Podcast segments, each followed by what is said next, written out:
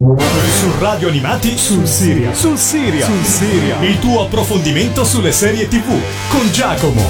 Bentornati amici di Radio Animati qui a Sul Serial. Io sono Giacomo, conosciuto sul web con il nome di Gigio e sono il responsabile editoriale di serialclick.it, un portale che si occupa di portare informazioni dal mondo della televisione seriale. Oggi ci addentriamo in Sud America dopo aver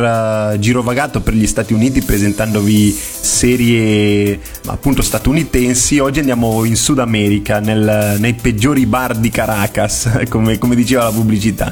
No, scherzi a parte, uh, siamo sempre in Sud America, ma non uh, in Venezuela, appunto, dove, dove è Caracas, ma andiamo in Colombia, a Medellin, per presentarvi la serie televisiva di Narcos una serie targata Netflix che è arrivata in Italia Uh, il 22 ottobre del 2015, e cioè eh, il giorno dell'esordio della piattaforma di streaming in Italia. Infatti Narcos aveva debuttato circa tre mesi prima, il 28 agosto del 2015, nel resto del mondo, ma appunto uh, Netflix a, a quell'epoca non era ancora presente sul suolo italico, per cui abbiamo dovuto aspettare due o tre mesi per vedercelo nei nostri schermi, diciamo in maniera legale, per così dire.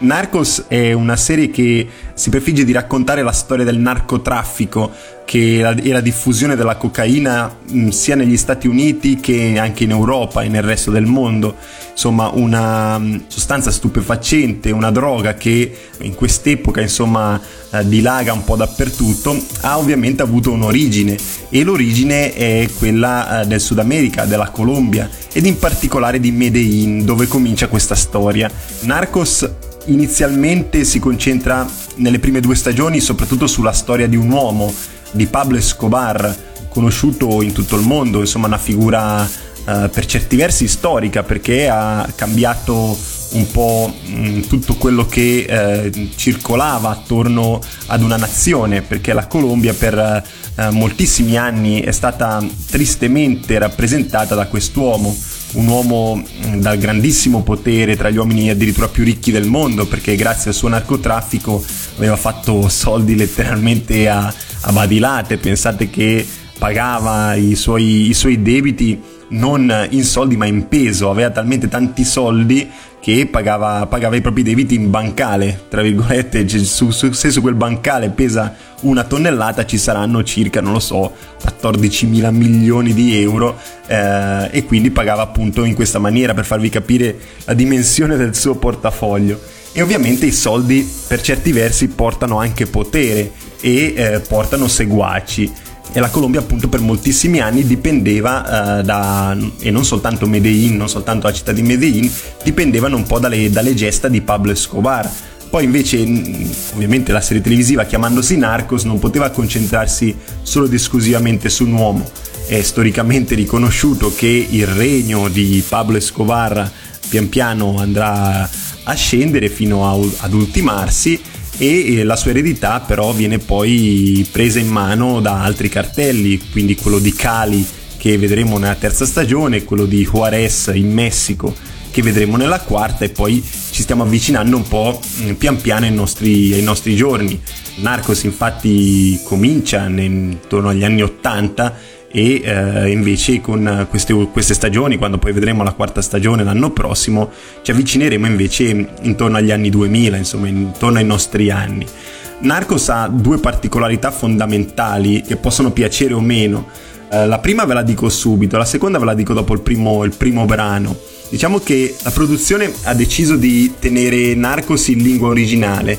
quindi noi quando assaporiamo questa serie televisiva possiamo gustarcela solamente in lingua spagnola, eh, nella madrelingua colombiana. Eh, questa è stata una scelta voluta per fare immedesimare il telespettatore proprio nelle ambientazioni che noi vediamo, nelle straordinarie ambientazioni che noi vediamo, perché Narcos scenograficamente e uh, a livello di fotografia è veramente un piccolo gioiello perché mostra una Colombia molto realistica di quegli anni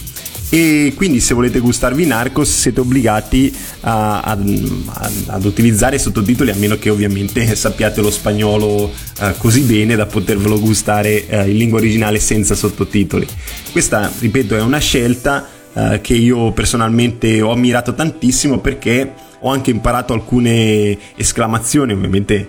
come al solito le prime cose che arrivano sono sempre eh, le brutte parole, diciamo così, le parolacce, però a parte le parolacce ci sono state alcune delle esclamazioni proprio anche di Pablo Escobar come plata o plomo, la famosa soldi o piombo quando uh, Pablo Escobar minacciava la polizia locale come per dire o ti pago o ti sparo, scegli tu se farti corrompere oppure morire. Ecco, queste piccole affermazioni qui di Pablo Escobar anche nell'immaginario dei telespettatori hanno dato un senso alla serie televisiva, quindi uh, sentirle tradotte forse non avrebbero reso così tanto. Ora io vi lascio al primo brano tratto dalla colonna sonora e non potevo che cominciare con la opening, una opening che è stata apprezzata tantissimo dal pubblico ed è quella scritta e cantata da Rodrigo Amarante, Tuyo.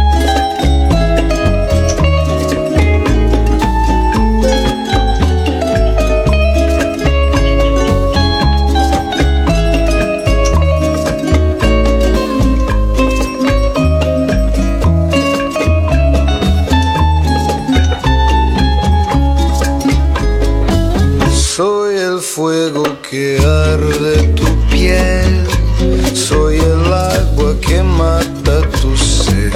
El castillo, la torre, yo soy la espada que guarda el caudal. Tú el aire que respiro yo y la luz de la luna en el mar. La garganta que ansio mojar que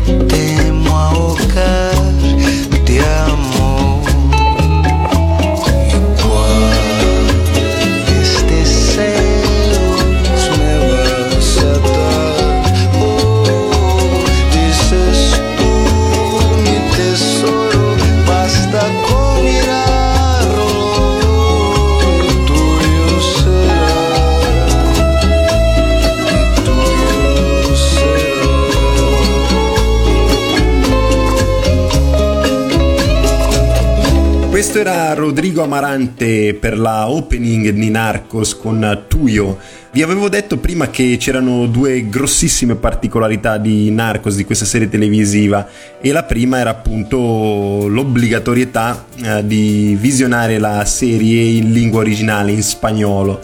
Eh, la seconda caratteristica che io ho apprezzato forse ancora di più è quella di aver trattato mm, questa serie, questo, questa serie che ha un, ovviamente un genere drammatico, poliziesco, storico, per così dire, di averla trattata anche come un documentario. Uh, infatti molto spesso all'interno dello show vediamo delle immagini di repertorio e anche dei video di repertorio che vengono paragonati, accomunati alle immagini che vediamo uh, sullo schermo episodio dopo episodio.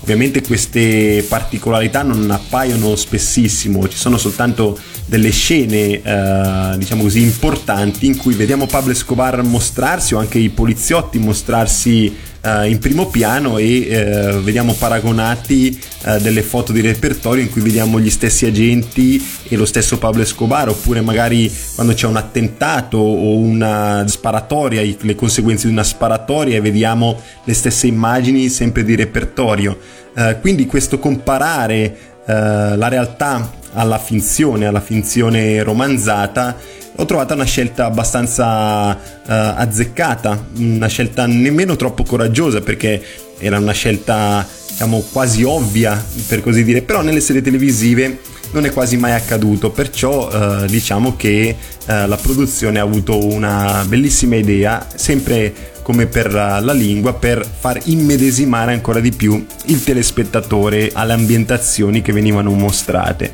Eh, la trama ne ho già parlato, insomma, vediamo questo criminale Pablo Escobar in principio nella prima stagione e ovviamente dalla parte opposta vediamo uh, dopo la nascita del, del narcotraffico vediamo intervenire anche la polizia, la polizia soprattutto americana perché la cocaina in gran parte veniva poi venduta nelle grandi città americane, dalla California a New York, insomma su tutto il territorio statunitense. Ovviamente eh, gli Stati Uniti non potevano restare a guardare e inviano uh, sul territorio un intero reparto che poi farà molta fatica a riuscire a imporsi sul territorio perché come dicevo in partenza la Colombia da un lato proteggeva Escobar non tutti ovviamente, però in gran parte erano proprio a libro paga di Pablo Escobar, compresi anche, anche, alcuni politici o anche alcuni addetti alla stampa. Per cui la stessa ambasciata americana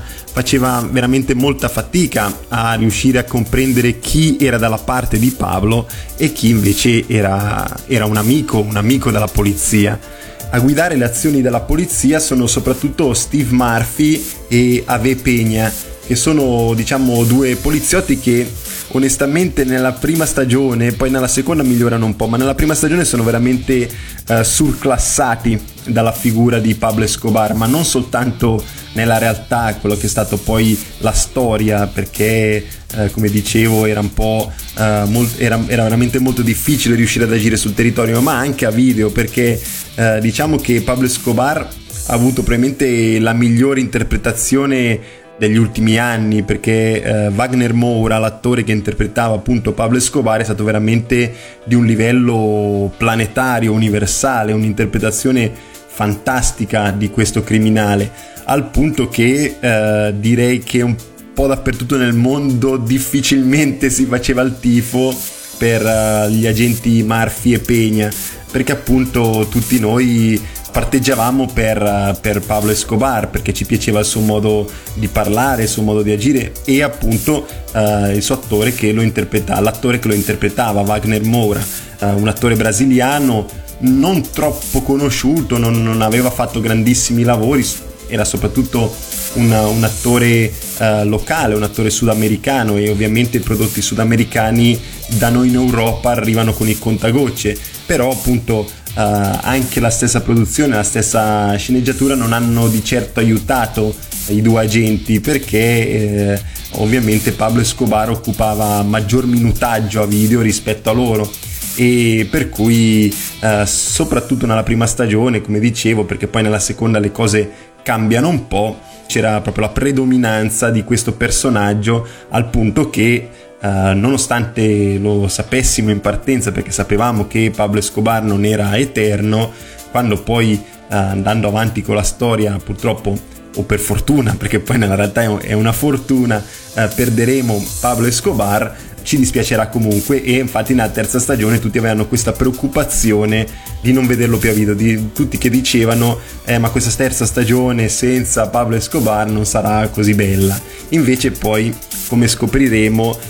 la terza stagione è stata addirittura la più apprezzata dalla critica, addirittura c'è stato un miglioramento per quanto riguarda uh, la sceneggiatura, io direi più che altro, non tanto nei personaggi che comunque sono stati ottimi, sono riusciti a, a far dimenticare per certi versi Pablo Escobar, ma soprattutto una sceneggiatura molto più forte, nonostante appunto anche la prima e la seconda stagione erano veramente fantastiche. Questo per farvi capire che cos'è il pacchetto che, che contiene eh, Narcos, una serie televisiva veramente ottima stagione dopo stagione. Ora vi lascio al secondo brano che è eh, Noce de Ronda di Eide Gourmet che fa sempre parte appunto dalla colonna sonora di Narcos. Noce de Ronda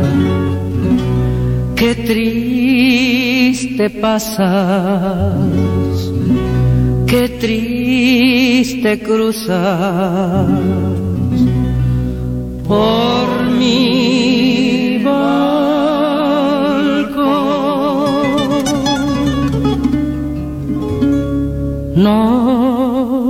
Noche de ronda, como me hieres, como lastimas mi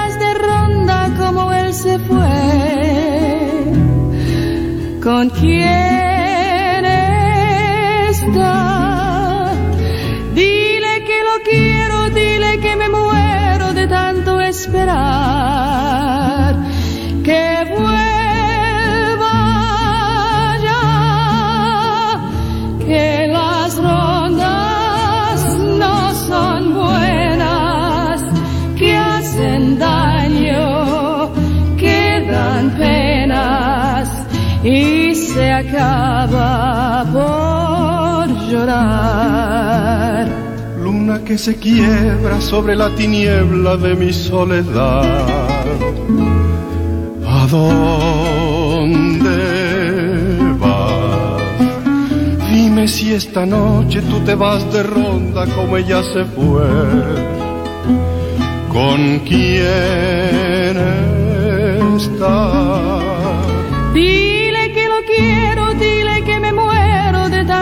Esperar.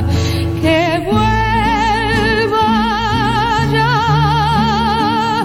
que las rondas no son buenas, que hacen daño, que dan penas y se acaba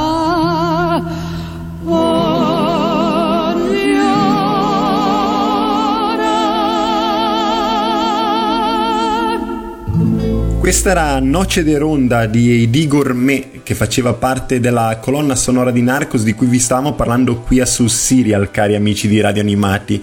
Eh, vi ho parlato della trama e vi ho diciamo introdotto a quello che è eh, questo grande show targato Netflix. Eh, andiamo un po' a vedere quello che, sono, quello che è la produzione di questo show. La serie è stata ideata da Chris Brancato, che è stato anche lo showrunner della prima stagione e poi è stato sostituito nelle stagioni successive. E insieme a lui eh, alla sceneggiatura c'erano eh, Carlo Bernard e Doug Miro. Uh, diciamo che mh, i due, cioè i tre ideatori della serie televisiva, anch'essi un po' come Wagner Mora, non avevano una grandissima esperienza alle spalle, o perlomeno avevano avuto a che fare con moltissimi prodotti, ma non erano mai stati sulla cresta dell'onda, così come dopo la pubblicazione di Narcos. Uh, Chris Brancato aveva lavorato a qualche episodio di uh, Beverly Hills, quindi parliamo addirittura degli anni 90 e poi in epoca più recente invece ha collaborato a Law and Order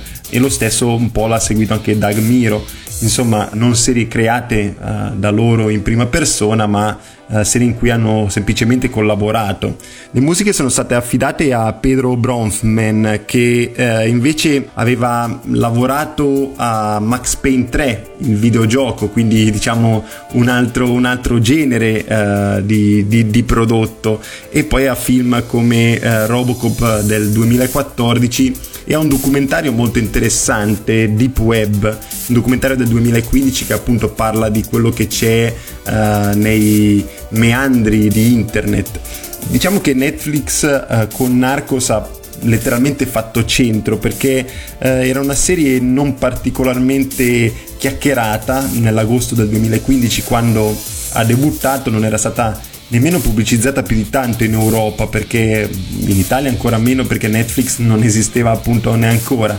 eh, però essendo un prodotto sudamericano, un prodotto eh, girato per larga parte in Colombia, diciamo che riguardava un po' più il pubblico sudamericano che Pablo Escobar l'avevano vissuto in prima persona. Poi ovviamente quando una serie è di qualità ed è una qualità veramente molto alta perché Narcos diciamo che eh, in centesimi va dal 90 in su per ogni, per ogni sua stagione, il passaparola è arrivato anche in Europa, per cui molti avevano provato Narcos ancora prima che arrivasse in Italia e poi con uh, l'esplosione di Netflix nel nostro paese tutti hanno potuto ammirare questo show targato Netflix appunto.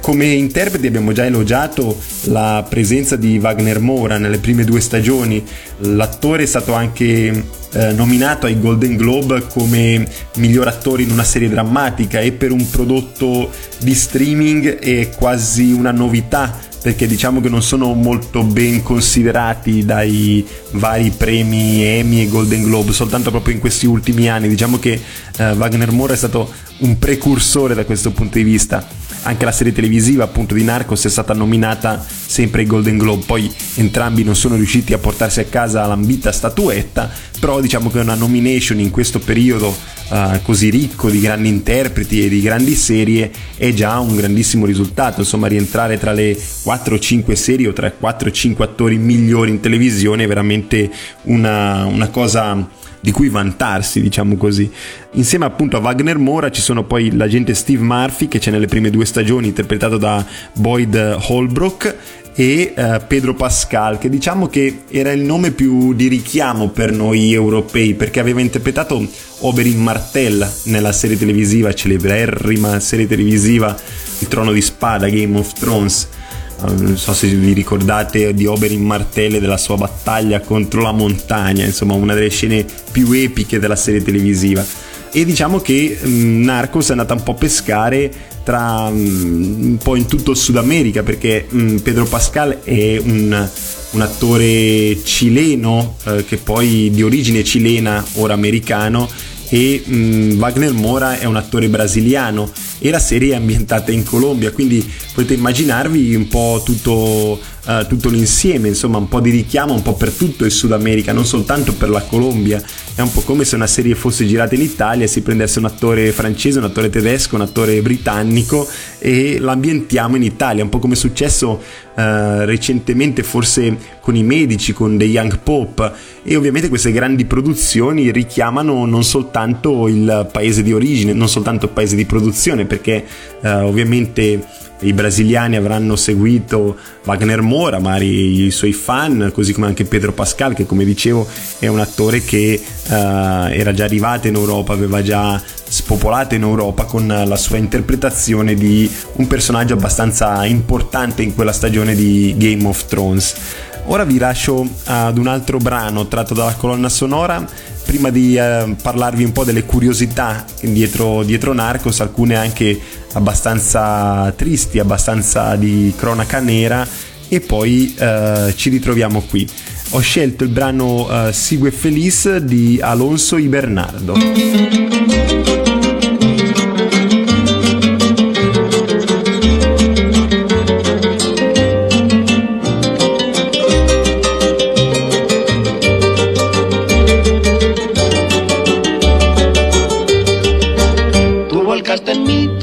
desamor que había en tu pecho,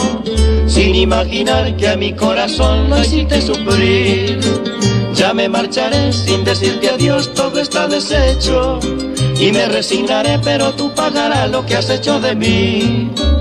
Tú volcaste en mí todo el desamor que había en tu pecho, sin imaginar que a mi corazón lo hiciste sufrir. Ya me marcharé sin decirte adiós, todo está deshecho y me resignaré, pero tú pagarás lo que has hecho de mí. Te dejo el corazón que un día te entregué, me voy con mi dolor, no sé si volveré. Cuando lejos esté, mi ausencia llorarás, porque comprenderás lo mucho que te amé.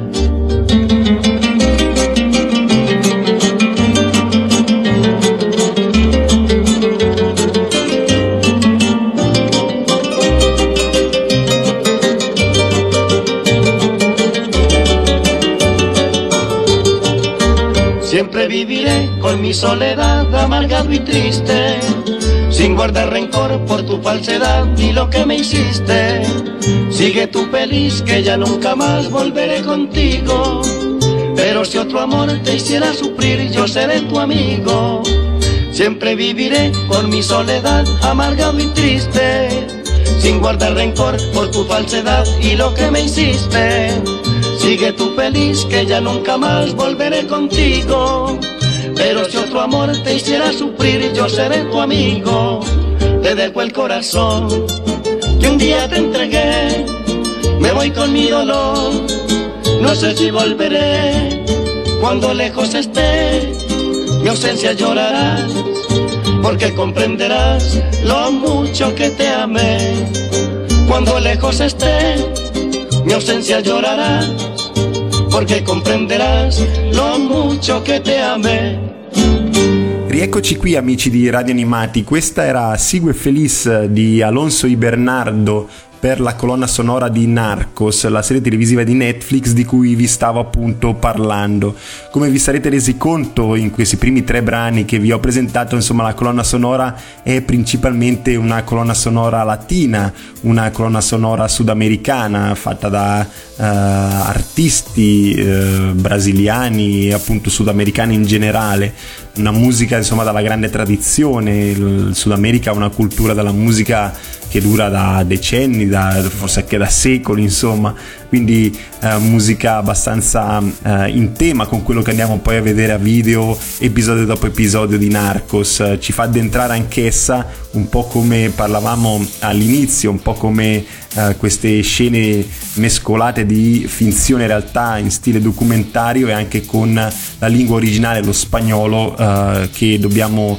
ascoltare quando guardiamo Narcos. Insomma, la produzione ha scelto di mantenere il più originale, il più fedele possibile lo show a quello che era poi nella realtà di quegli anni. Eh, nelle curiosità un po' del, di Narcos, eh, diciamo ce ne sono principalmente due, una recente che è veramente molto triste e una invece riguarda più il passato. Come dicevamo, Narcos eh, inizialmente è stato molto Pablo Escobar eh, protagonista, uh, abbiamo avuto questo personaggio molto centrale nella serie televisiva ed ovviamente eh, è stato descritto in tutti i suoi pregi, in tutti i suoi difetti soprattutto, per cui ha destato ovviamente molto clamore, molto clamore non soltanto tra gli antichi seguaci, se esistono ancora, di quest'uomo, ma soprattutto dalla sua famiglia. Mentre alcuni familiari di Pablo Escobar diciamo che si sono dati un po' alla macchia perché eh, rinnegano un po' il passato oppure non ne vogliono, non ne vogliono parlare perché comunque devono vivere eh,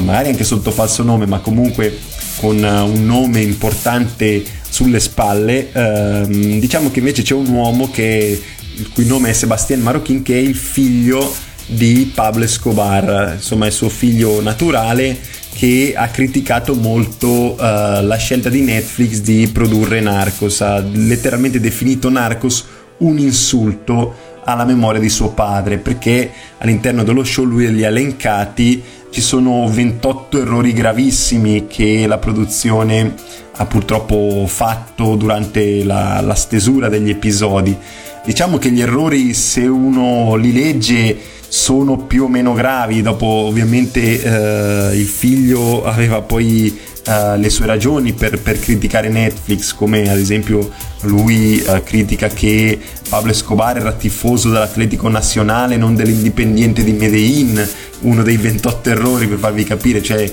Netflix non si è preso la briga di informarsi bene su quale squadra tifasse Pablo Escobar oppure su determinate uccisioni, su determinati comportamenti. Insomma, io direi che eh, il figlio ha fatto un po' il passo più lungo della gamba, nel senso che Narcos è una serie televisiva, un prodotto che comunque sia, pur raccontando la storia, pur essendo un, una sorta di documentario, è comunque un prodotto di finzione per certi versi e per cui per renderlo appetibile al pubblico spesso Uh, questi show vengono romanzati, vengono raccontati in maniera leggermente distorta per riuscire a, a, raccogliere più pubblico possibile, altrimenti non so, guarderemo un documentario come ce ne sono tantissimi di Pablo Escobar, così come anche film, uno addirittura interpretato da Benicio del Toro che vi invito a guardare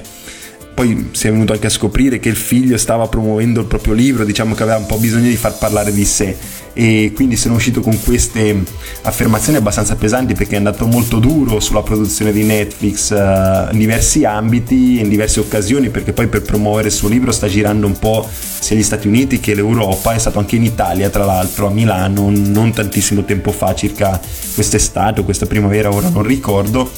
e per cui diciamo che ha preso la serie televisiva un po' anche come trampolino di lancio per eh, autopromuoversi, diciamo così. Uh, io invece credo che Pablo Escobar, pur non avendolo conosciuto di persona, fortunatamente, sia stato ben rappresentato perché uh, è stato descritto anche nei suoi pregi, in, in alcune occasioni, sua suo rapporto con la famiglia, soprattutto di un padre il più amorevole possibile, un braccato dalla polizia, un criminale ricercato in tutto il mondo che però non si faceva pregare di passare del tempo con i propri figli se riusciva. Padre che comunque ha cercato di, per i propri interessi ovviamente, cercare di fare del bene per il suo paese, perché comunque lui amava moltissimo Medellin e la Colombia. Per cui è stato rappresentato in maniera egregia. Io ho trovato la sua sceneggiatura e la sua scrittura del suo personaggio ottimale, diciamo così. Però ovviamente essendo un prodotto di finzione ci sono state delle, delle, parti che chiaramente, ma anche lo stesso telespettatore, poteva tranquillamente comprendere che erano leggermente esagerate. Ecco. Ora, prima di parlarvi della seconda curiosità, visto che un po' uh, esagerato con, con il minutaggio raccontandovi del figlio di Pablo Escobar, vi propongo un altro brano tratto dalla colonna sonora per poi ritornare qui a parlare di Narcos. Ho scelto En Silencio Te Amaré di El Combo de las Estrellas. 啊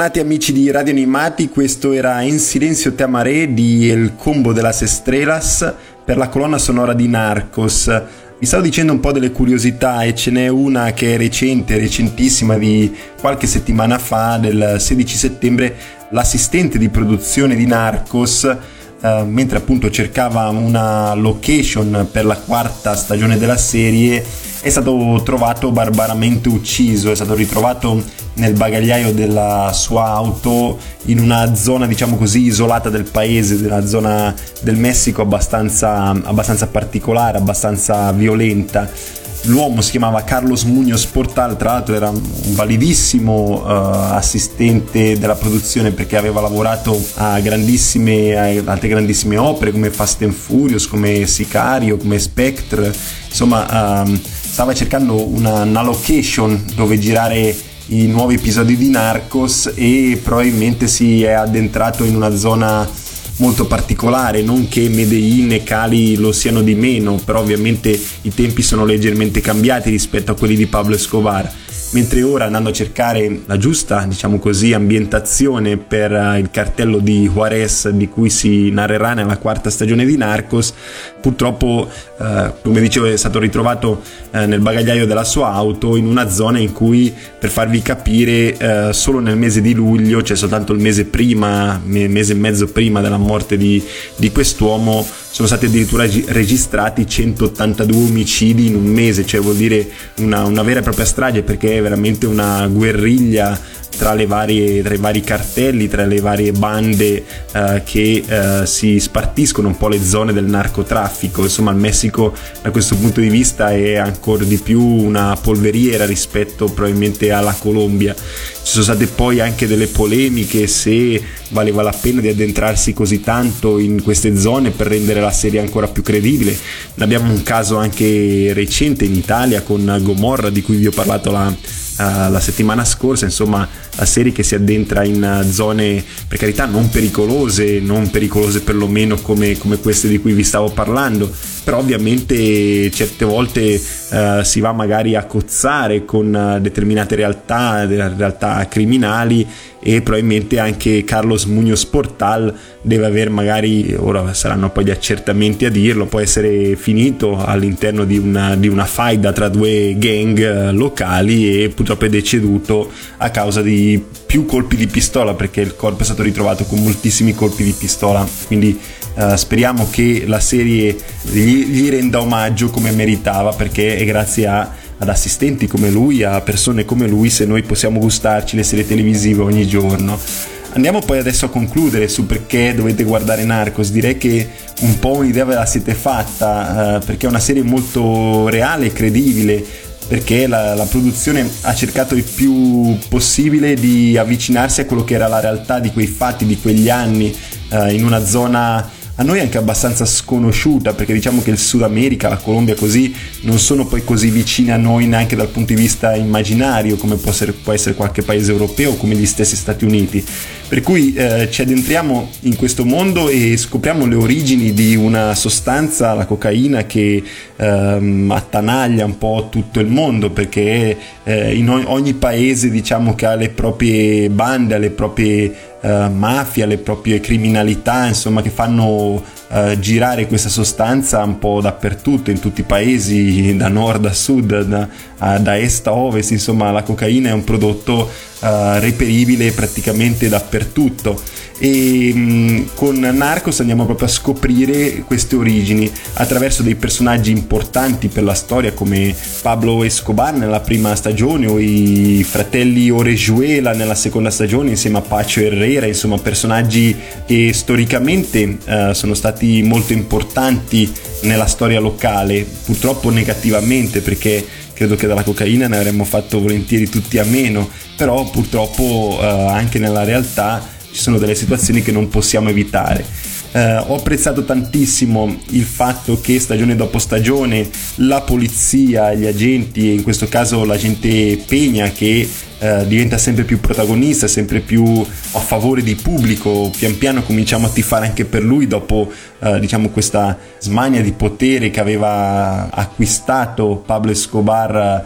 ai nostri occhi, pian pianino Javier Peña e anche Steve Murphy nella prima stagione eh, fanno propendere più per la polizia perché inizialmente insomma eh, come dicevamo in partenza tutti quanti andavano tifando per Pablo Escobar, ma quando poi bisognava rendersi conto che Pablo Escobar era criminale e Peña e Murphy erano coloro che stavano combattendo contro il criminale, quindi avremmo dovuto fare il tifo per loro in una qualche maniera. E pian pianino ci ha pensato la produzione, destinando maggior minutaggio a loro, un'evoluzione di questo personaggio che poi è praticamente l'unico che si uh, spalma su tutte le tre stagioni e molto probabilmente da come si è conclusa la terza lo vedremo anche nella quarta. Per cui abbiamo un vero e proprio protagonista che è Avie Peña e i criminali che gli girano attorno quindi un po' a dimostrazione che la criminalità nonostante il suo potere, nonostante la sua forza, nonostante i suoi soldi, pian pianino uh, crollerà per mano della giustizia. Noi speriamo definitivamente, diciamo così, lasciamoci con un concetto positivo, visto che il mondo in questo momento non ci offre granché da questo punto di vista. Io ora vi lascio all'ultimo brano che ho scelto per Narcos, tratto dalla colonna sonora di Narcos. Vi do appuntamento qui uh, la settimana prossima dove vedremo due altri tipi di agenti, diciamo due agenti più british, più britannici, ovvero gli agenti di uh, Broadchurch che non so se avete mai visto, ma è una delle mie serie preferite, diciamo una delle mie tre serie preferite eh, di quelle britanniche, perché io ho il mio mondo statunitense, il mio mondo britannico, il mio mondo europeo, diciamo, le suddivido un po' così. Ecco, e Broadchurch è una delle mie serie preferite eh, tra quelle eh, prodotte in Gran Bretagna. Uh, vi lascio appunto questo brano che è uh, Calibonita di Pastor Lopez, ma continuate a rimanere collegati su Radio Animati e veniteci a trovare su www.serialclick.it. Ciao a tutti da Gigio. Cali bonita, eres un Edén de vallas hermosos y lindas mujeres que siempre soñé. Claro tu cielo, lindo amanecer, tu campo florido lleno de riquezas me ha visto crecer.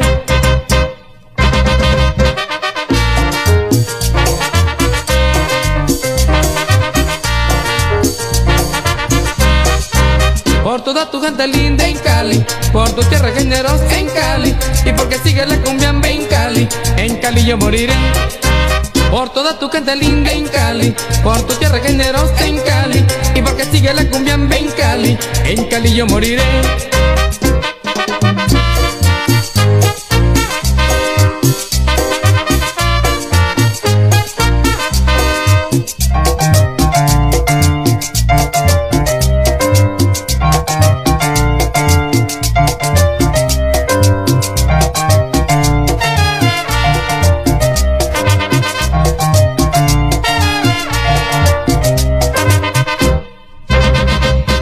Bonita,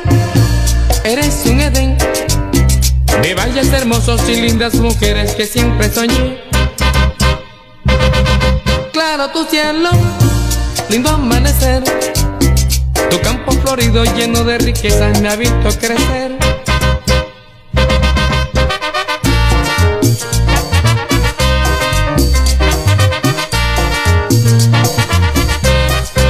por toda tu gente linda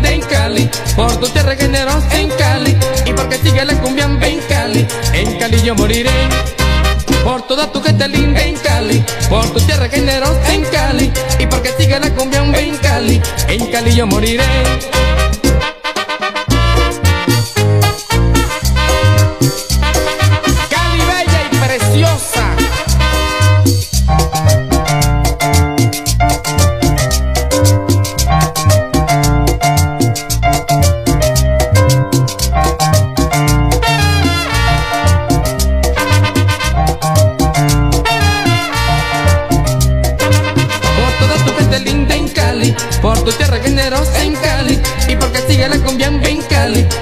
Yo moriré.